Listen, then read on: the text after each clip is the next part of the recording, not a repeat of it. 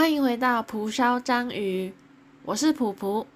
今天的分享主题是《废弃之城》这部动画片的分享讨论下集。如果你还没有听完上集的话，记得听完上集再回来听下集哦。如果你已经听完上集的，我先在这边给你拍拍手，然后就跟着我的脚步一起前往下集的讨论吧，Go Go！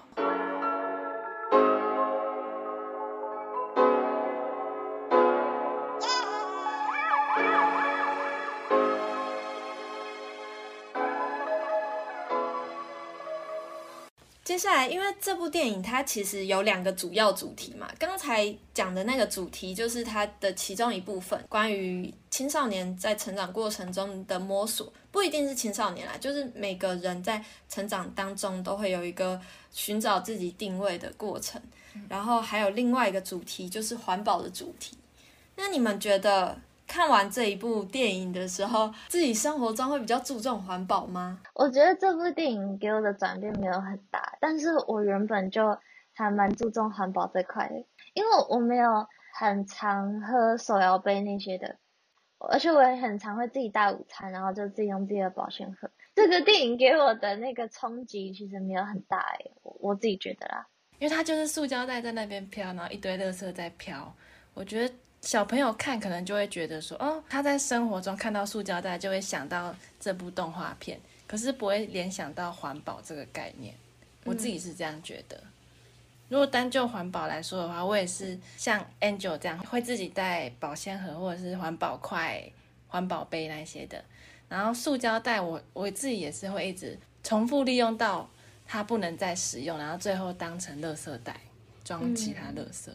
但我反而会觉得，我会想象说，小朋友看到这部电影，如果再加一点他爸妈一直在旁边教导他的话，就是平常看到塑胶袋的时候，就会想到啊，阿袋也是塑胶袋。如果说把它拟人化的话，就会感觉更珍惜那个塑胶袋，就是要让它的用处和生命延长一点点。我在想有有这个可能，而且我觉得这部动画它有把塑胶袋拍的蛮漂亮，嗯，就是我我很喜欢阿呆这个角色的样貌，还有他用那个提袋走路很可爱的感觉，就让我有点喜欢塑塑胶袋，什么怪人，就是我我现在看到塑胶袋会觉得蛮可爱的，这样。小朋友可能会因为塑胶袋可爱，就跟爸爸妈妈说我要留这个塑胶袋，有有一点可能啦。它是有个教育意义，而且它动画就在塑胶袋的呈现上面，其实我觉得是很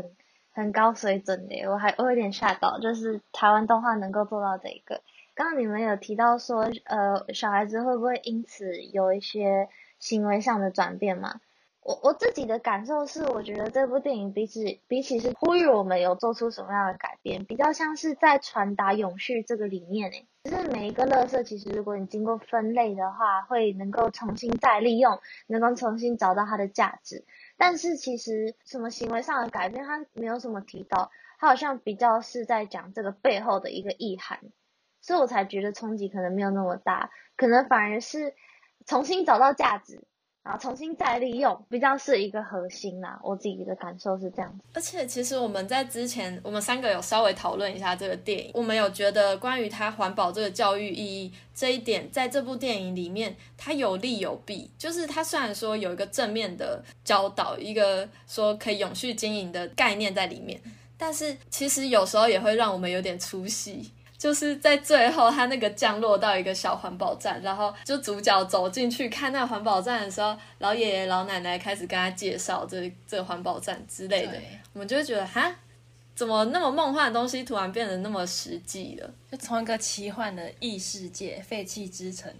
突然拉回到现实，环保站分类，本来很可爱的那些乐色们，就突然真的变成乐色。他们前面这有拟人化，但是到这种时候，他就真的。就像一个被人类回收的垃圾，会真的有一点小出戏。对，而且我觉得他这个他这个转折非常非常的可惜耶，因为他这个完全就是他这么具体，然后很直接的去讲述他这个概念，反而就显现的说他的年龄层主攻是比较低的，因为他怕小朋友没有办法理解这背后的含义。但是如果说他透过更隐喻的方式，或是透过一个更不知道更有诗意的一个方式去呈现它这个概念的话，其实会让它的艺术价值吗？还有深度会有更高的层次，而且也对于之后的影评人可以去做解析或是一个话题上的讨论都会更有帮助。所以我觉得他直接讲出很表明，就去定义这个桥段是一个很可惜的一个安排。我自己觉得，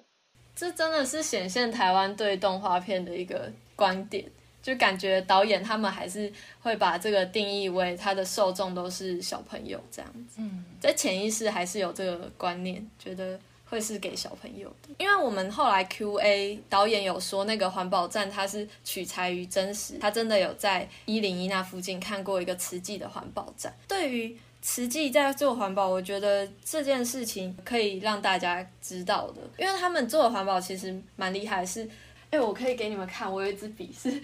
就是因为我爸他有在做瓷器，然后。这支笔它是用保特瓶做的，绿色的保特瓶做的。除了用保特瓶做成笔之外，也会做成衣服，然后材质也是很透气，很适合运动员穿的。嗯，然后现在台湾很多运动员也是穿他们做的保特瓶衣服。嗯，我觉得如果这个产业可以发展下去的话，真的是可以环保再利用。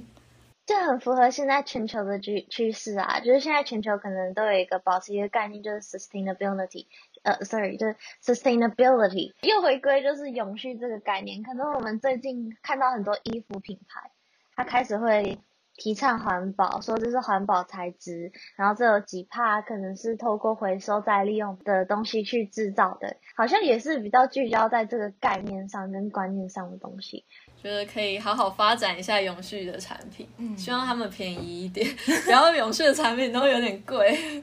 可能还是技术上还还没有普及吧，我觉得有可能。对啊，但总之我还是觉得最后那环保站的桥段，就是直接拍出来有一点小可惜。对，我觉得还可以再构思一下要怎么呈现环保这一点，或者是不要拍出来，因为它其实整个概念，乐色这样子找到自己的归属的话，就是整个概念我们就可以感受到环保了。嗯。我非常建议可以去一零一高空那边飞一下，让我知道经费会爆炸，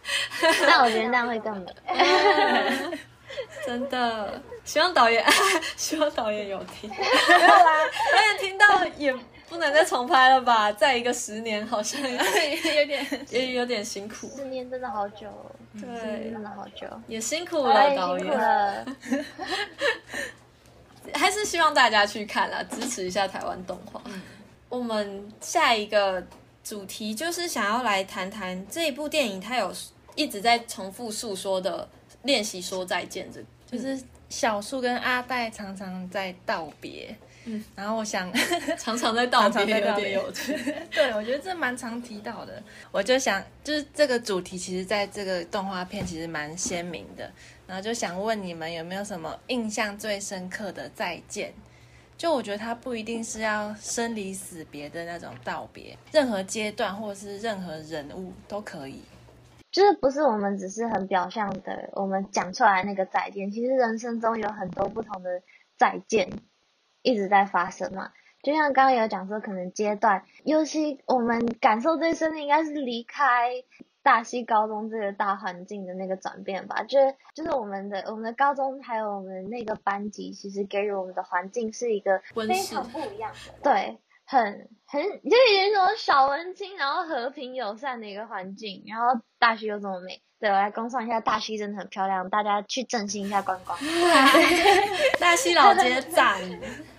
我现在超爱回大溪的，我超想回去的哦。真的神之乡，但是我们我们那我们都是还是跟那个环境说了再见，对，然后各自到了不同的地方，明明都知道以后大家都还有机会再见，但是我们还是会难过嘛。那我觉得我自己真正难过的点是，我从那一天开始，不会再每天早起，不会再每天搭着校车，然后看到。看到那个太阳升起，不会再看到大兴那片天空，不会再穿着制服跟大家一起坐在那间教室学习。我觉得是脱离那个状态，脱离那一个自己最熟悉，然后很喜欢，觉得感到温暖的那个角色，就跟那个状态说再见，才是给我最大的感触的时候吧。这一点真的是我们大家都超有感的，嗯，对都是我们共同经历的一个过程。而且真的是有被迫成长的感觉。以前在那个很快乐的环境，然后突然转变成你需要面自己面对这很庞大的世界，那是一个很大的转变。对，真的，那次的再见应该是近几年来我印象最深刻的一次再见。出社会后又会有一次 跟大学再见。跟学生生活再见。高中毕业我也觉得超有感，但是我有一个很印象深刻的再见，是我高中的时候高一，然后有参加一个在嘉义的中正大学办的传播营，然后那时候是三天两夜吧，就有认识我们小队的队员，然后其中一个姐姐她就大我一年。我跟她其实这三天当中，也不是说就形影不离，或者是超谈心，或者是超 match 之类的。但是在道别的时候，我跟她是一起走的，然后一起搭火车，然后到某一站她就下车。她好像是新竹人吧，对，所以他有先下车。要下车之道别之前，我那时候也是傻傻的，有点白目，就会说什么：“哎、我们我觉得很神奇的是，这一次道别就是我们所有人。”就真的这一辈子不一定会再相见了。我就讲这种很感性的话，然后他就就他就说啊，你不要再讲了，我真的好难过哦、但我我那时候是真的很感慨，说人生中竟然有这种道别，是你一道别，真的你这一辈子可能再也看不到，然后也约出来也会尴尬的这种道别。他也很真性情，那个姐姐就是听一听听到哭，然后道别的时候还拥抱我。我我那个道别是很哦，对，很深刻的，我一直记到现在。但是说真的，他不是我一个多交心的朋友。但是这个道别，就是你生命中的过客，就跟他说拜拜了。好像就只有在这个阶段可以有跟他那么长时间的接触。对，之后就三天，就只有三天哎、对啊，好神奇哦。对，可能就没机会了。嗯但是之后你们都没有想办法去延续，我觉得好可惜哦。我觉得听起来是有可能延续下去的，因为你们两边都够重视。我们连加 IG 都没有，为什么？对啊，为什么？我我有点忘记细节了为什么、欸。他也不是说是长辈，他只是一个大姐姐，他只是大我一岁。嗯，但是我真的细节，我其实我加了 IG 的，好像就只有那个队服，还有反而是另外几个姐姐，她没有，我没有加到、哎，好奇怪。对啊，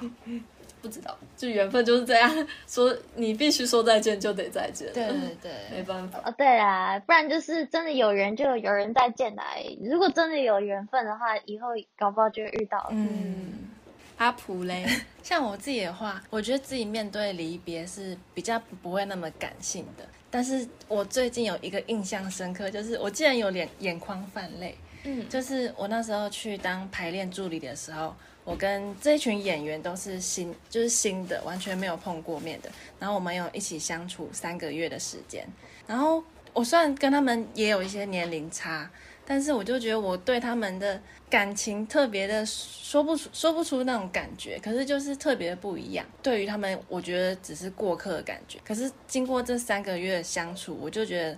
情感越来越深刻，演出结束也没有什么庆功宴之类的，因为就是疫情的关系。但是就是演员之间都一起拥抱，然后演员也会有来抱我，然后我就觉得就是很心酸，就觉得我,、我好像以后跟你们不会见面了，就是好像只能透过这一次演出机会，我才能长时间这样跟你们相处。我觉得那个时候道别的时候，场面其实没有很盛大，就不像毕业典礼那样，但就只是单纯他拍拍我肩膀说：“哦，辛苦了，就是这段时间你们排练助理很辛苦。”然后我就觉得这些很值得，就是我不会觉得这份工作很辛苦，反而会觉得我会很舍不得离开这一段期间所经历的各种事情。就是那个排练场是一个我平常不会下的捷运站。然后我现在每次经过那个捷运站，我都会想象那时候三个月我都是从这边下车，但我之后可能都不会从这边下车了。哇塞，我觉得你说那个不像毕业典礼，反而只是拍拍肩膀，那个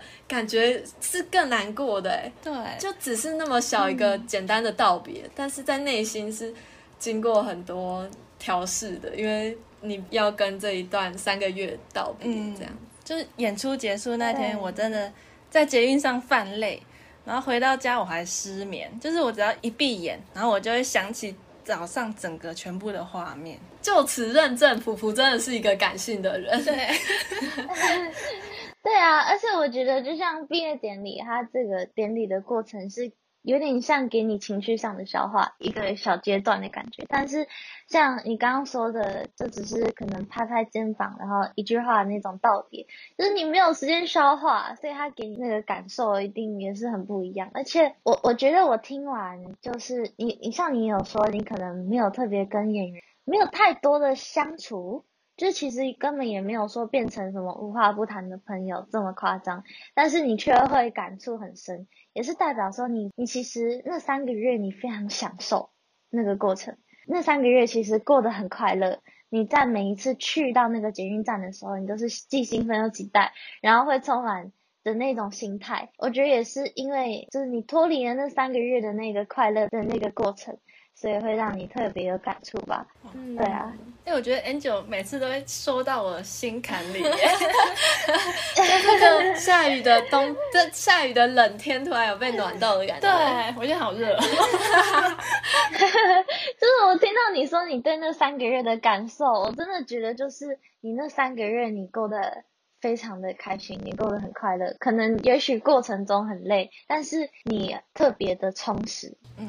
就我不会把它当做工作，就是已经沉浸在这个环境跟团体里面了。嗯，享受在其中。对，我觉得超棒的，欸就是你找到一个，你同时是一个工作，但同时是一个你热爱的事情，我觉得很棒。嗯，哦，你就朝着这个路继续走了。没问题。对，可以，什么科技的丢一边。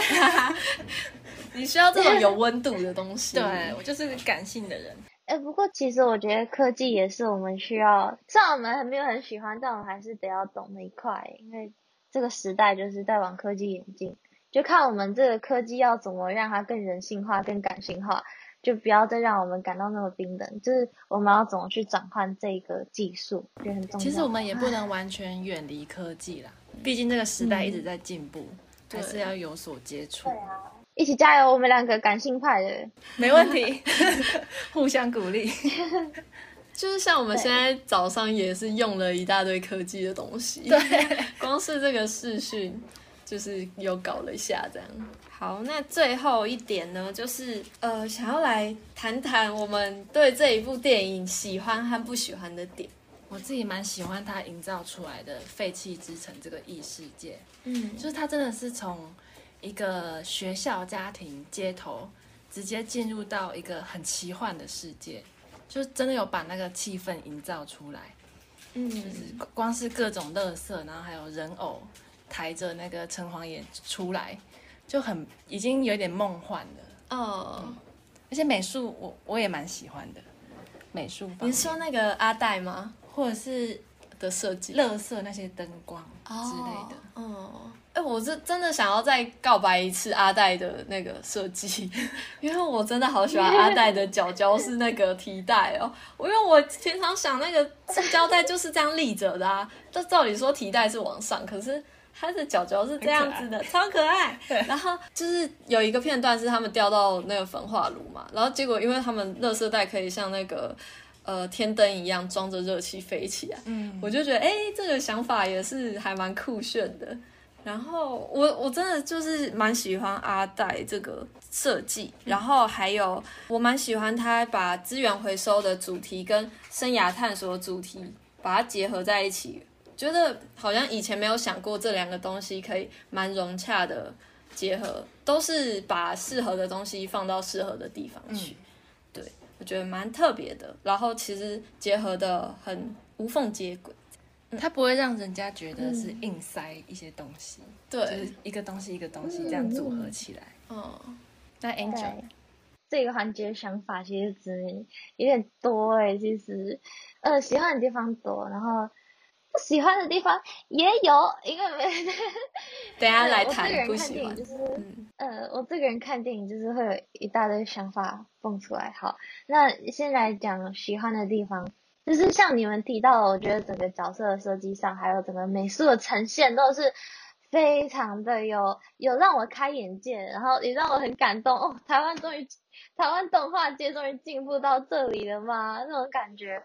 我自己很喜欢玩游戏嘛，那其实现在很多游戏在三 D 动画的表现上，都技术是非常的成熟的。就是那个画面美到有时候是比真实的东西还要美的，呃，整个画面美术呈现上精致度啊、流畅度啊，还有在颜色的表现上，其实都会让人非常惊艳的。那这部电影也是一样，也也是有游戏举止，就是一个游戏公司在帮忙去设计还有呈现的。我觉得在呃在这些画面上、视觉上来说，这虽正真的是有让我感到非常的感动。我真的很喜欢，对，然后在阿黛的那个设定设计上，我也是很喜欢，就是也是那个那个脚脚走路真的很可爱，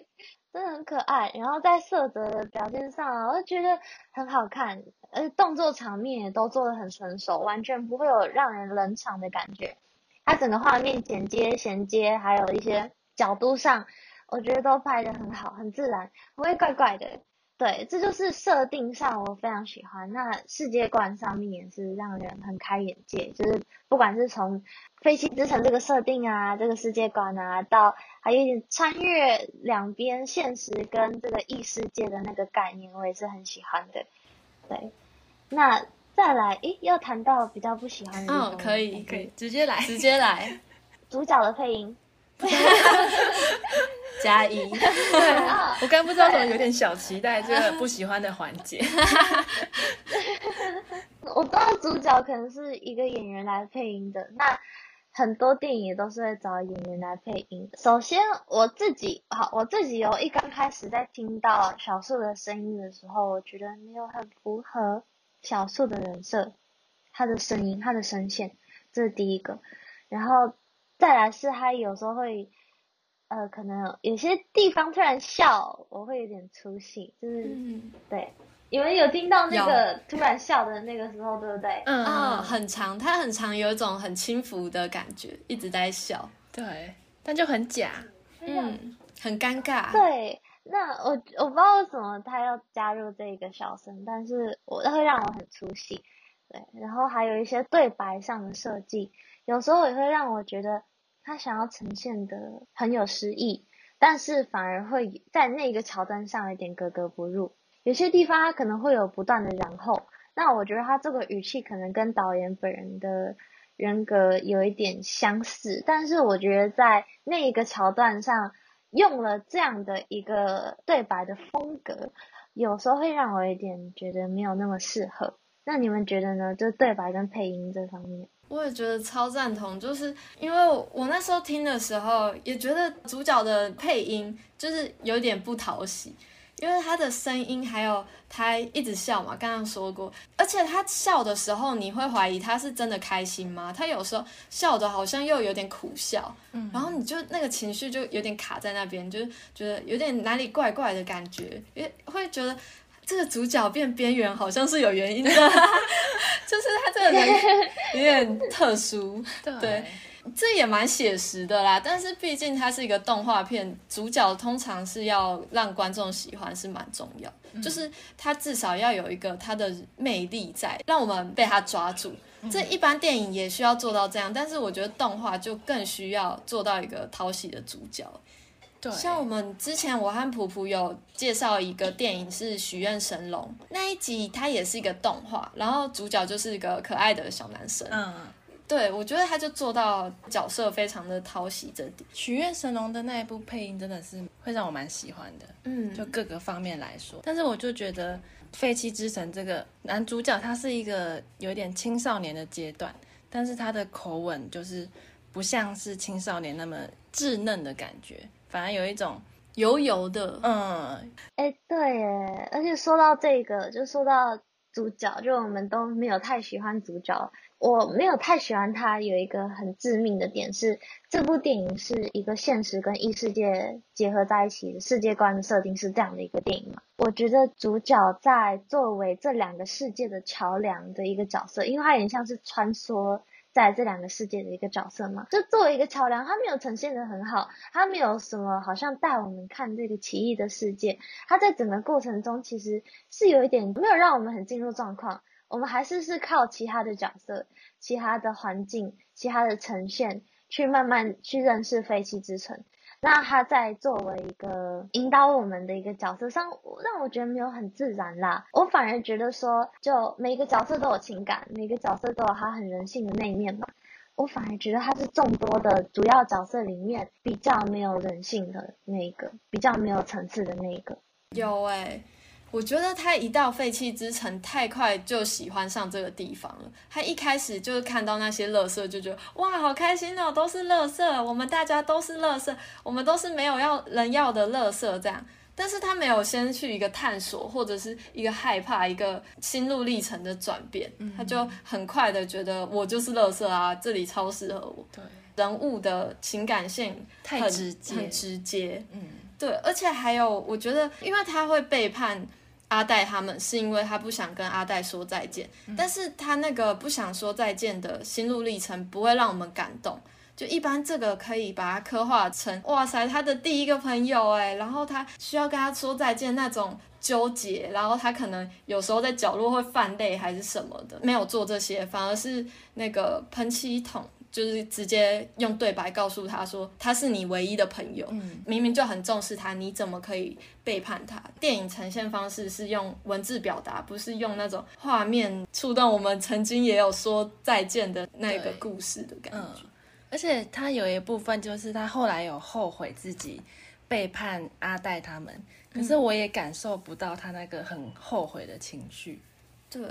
有，对对对，没有，他就很很突然的，就是他开始一些动作，开始吸引那些装甲车，然后把它聚集到一个地方，就是很少在刻画他这个主角的情绪转变，就是描述他怎么他突然后悔了，然后伤心难过的那些情绪。嗯，对，我觉得这个主要的角色就是这一次的这个主角，大部分的主角都是推动剧情的那一个人，但是这一个反而是。被剧情推动的人，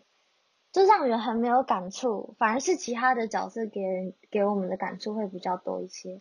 对，我觉得这部片可能做到后面太注重那个动画的技术，好像忘记那些真正剧情的情感核心。其实不管是动画或电影，要做得好，就是要触动观众的心嘛。那它其实这最重要的情情感的东西没有做好。反而是动作先才表达感情，像普普刚才说，他什么懊悔或什么都是先出来动作，但是他的内心表情啊情感就是没有出来。嗯，不过我觉得也不难理解，他们比较着重于美术画面这一块，因为。其实我记得他们得奖主要也是因为他们的美术呈现。然后呃，导演在另外一个 podcast 就 Lexus 有做一个跟导演做一个访谈的那个 podcast 里面，其实也有讲到这部片的定位比较像是一个动作片。所以我在想说，会不会也是因为这样的关系，所以在感情的层次还有琢磨上面比较没有，就像刚刚 Taco 说的，在动作画面上那样子那么费心思，或是也许真的很费心思，只是刚刚好没有传达到我们这边，也有可能，嗯，可能还是会有一些观众被感动，但是我们三个比较没有感受到这个 这一部分的情感。对呀。嗯毕竟他还是得奖啦，他还是金马奖最佳动画片。嗯，对。第一个我们可能比较没有那么喜欢的地方，就是配音、主角定位，还有呃对白的部分，就是可能对白有些有点没那么融入。再来，我比较没那么喜欢的点，当然就是我刚刚提到的，我想要看到在一零一夜空翱翔的画面。哦，我快点，导演给 Angel 一个画面。真的，哎，你还记得？你还记得我那个？就是他们不是有前面在中段的时候就已经拿出了那个一零一的照片嘛？然后我还跟他哥说，我觉得他们最后会去一零一。对对对，我那时候就说，哎，好像会哎。结果结果就真的去了。就但是就远处看，然后就到一个环保站对，啊，就这样降落了。我觉得好可惜哦。就像他跟我说，前面很奇幻呐、然后前面的呈现都是很让人开眼界，就是哦，我没有看过这样的一个呈现，我没有看过这样的剧情，甚至到他们不是练习飞翔那边，那个有一个像一个荒漠的地方，那边也是很让人意想不到。然后突然就拉回到了一个非常写实，有点像是教育片的那个回收场。我自己是蛮出戏的啦，对我自己是有点出戏的。所以我唯一觉得整部电影带给我最后我自己没有太喜欢的地方，可能就是它的收尾吧。它收尾是让我觉得说，也许可以更跟前面有前后呼应的。真的变成教育片了，最后那那一点，我自己不喜欢的点是，他好像一直在刻意强调说再见这个事情，因为可能第一次听到他们道别，就会有点就会感动了。我觉得可以不用一直，他可能讲了三四次吧，然后到最后才才是真的道别，然后又见面了。我觉得感动的点就有一点消失，到后面就消失了。前面可以不用这些桥段，然后直到他们要分离的时候才讲再见这个这个事情。可是导演他有说，他会有一直练习说再见，是因为那时候在创作的时候是面临他要跟他即将往生妈妈说再见，嗯，对，他是有这个设计进去。但我我也是因为他一直在重复说再见，然后会特别期待最后面那个最后真正再见的时候，结果还是一样，他还是照同样的程序，就这样普普通通的再见。我觉得最后一次的再见可以不要那么生硬，然后最自然的方式应该是由主角来说，而且这样会更有一个转变的感觉。可能前面是有一个心灵导师，有一个呃非常重要的教导你往正确的呃路途走的那个朋友，一直在跟你讲再见这一件事情。那如果变成说能够从主角这个原本不成熟到后来有所转变的一个角色作为出发点来讲再见这件事情，我觉得层次上会再更进一步诶，因为导演自己也有说是在学习再见这件事情。那如果说最后主角成功学会说再见的话，我觉得也许就不会那么不自然了。嗯，就会让观众看到主角的成长。对，真的是不需要那些程序的，就最后的时候可以一个很突然、很自然的，就普通的说拜拜，然后拥抱就好了。对，